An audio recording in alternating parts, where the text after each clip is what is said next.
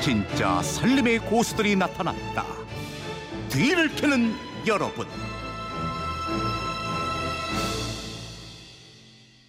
매주 금요일 이 시간 주머니 속에 아껴뒀던 살림 고수들의 노하우들을 쏙쏙 꺼내서 소개해 드립니다. 일상 속 뒤 캐는 여러분들을 직접 만나보는 시간이죠. 뒤를 캐는 여러분, 뒤를 캐는 여자 최수연 리포터와 함께합니다. 어서 오세요. 네, 안녕하세요. 아는 금요일 날 저 김초롱 아나운서 같이 이렇게 아, 같이 뭐 이렇게 오프닝 하는데 네. 어, 같이 한번 한번 해야 되는 거 아닌가요? 뒤를 캐는 여러분 할때 네. 한번 같이 외쳐볼까요? 자 하나 둘 셋 뒤를 캐는 여러분! 여러분 이렇게 좋네요. 자 이제 다음 주엔 저는 없습니다. 자 이번 주에는 또 어떤 살림 비법들이 도착했을까 궁금합니다. 네. 첫 번째 노하우부터 알려주세요. 네, 지난 주에 달걀 연료 아끼며 삶는 방법 방송해 드렸잖아요. 그렇죠. 반응이 아주 뜨거웠습니다. 아. 그래서인지 이번 주도 달걀 요리와 관련된 노하우를 박종례 씨께서 보내주셨는데요. 그래요. 예, 보내주신 건 초간단 달걀찜 하는 방법입니다. 네.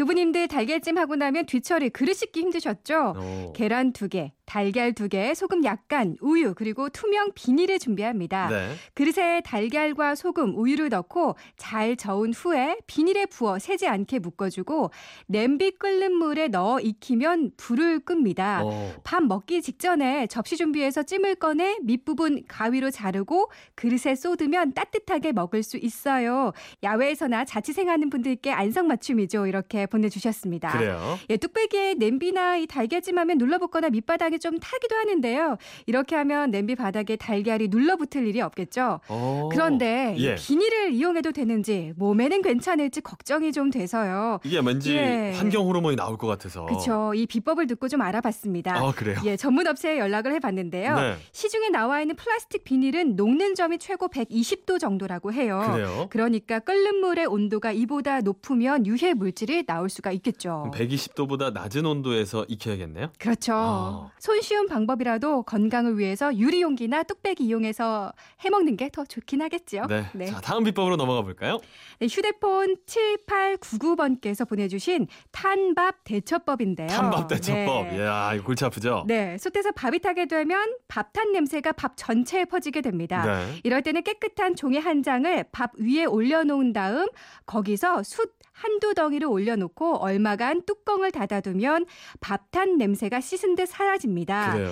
어, 탄 냄새 없이 맛있는 밥 드세요 알려주셨어요. 음. 네, 저도 얼마 전에 압력밥솥이 고장 나서 밥을 살짝 태운 경험이 있는데요. 어 우리 네. 뒤캐녀도 이런 실수를 하나요? 나서요. 네.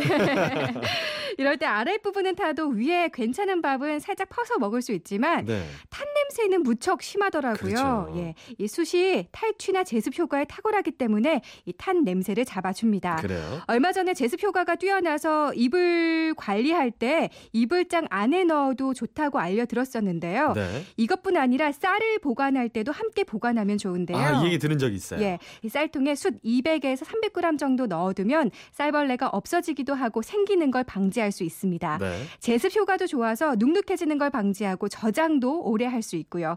또 과일이나 채소 닦을 때 숯과 함께 물에 담가두면 농약 성분 도 제거가 되고 신선함이 오래 유지가 됩니다. 수치 여기저기에 많이 활용될 수 있네요. 그렇죠. 예. 자, 이번에는 운전자들을 위한 알뜰 노하우도 알려주신다고요? 네, 20년 동안 자동차 정비사 하고 계시는 3668번님께서 보내주신 비법입니다. 네. 자동차에 묻은 시멘트 자국을 손쉽게 지우는 방법을 알려드립니다. 오. 휴지나 거즈를 덮고 그 위에 집에서 쓰는 식초를 뿌리고 3분 정도 후에 물티슈로 씻어내면 됩니다. 라고 알려주셨어요.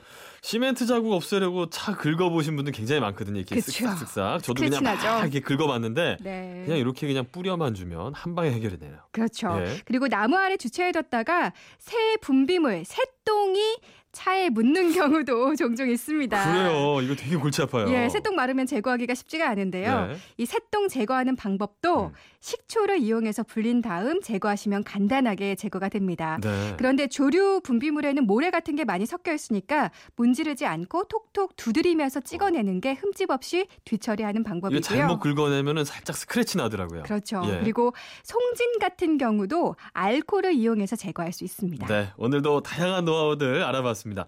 오늘 소개되신 모든 살림 고수분들에게는요, 저희가 선물 꼭 챙겨드릴게요. 같이 나누고 싶은 살림 노하우 어디로 보내면 될까요? 네, 그건 이렇습니다. 인터넷 게시판 보시면 뒤를 캐는 여러분 게시판이 따로 마련이 되어 있습니다. 네. 아니면 MBC 미니 또 휴대폰 문자 샵 8001번으로 보내주시면 됩니다. 문자 보내실 때는 짧은 건 50원, 긴 건 100원의 이용료가 있습니다. 지금까지 뒤를 캐는 여자 최수연 리포터와 함께했습니다. 고맙습니다. 예, 고맙습니다.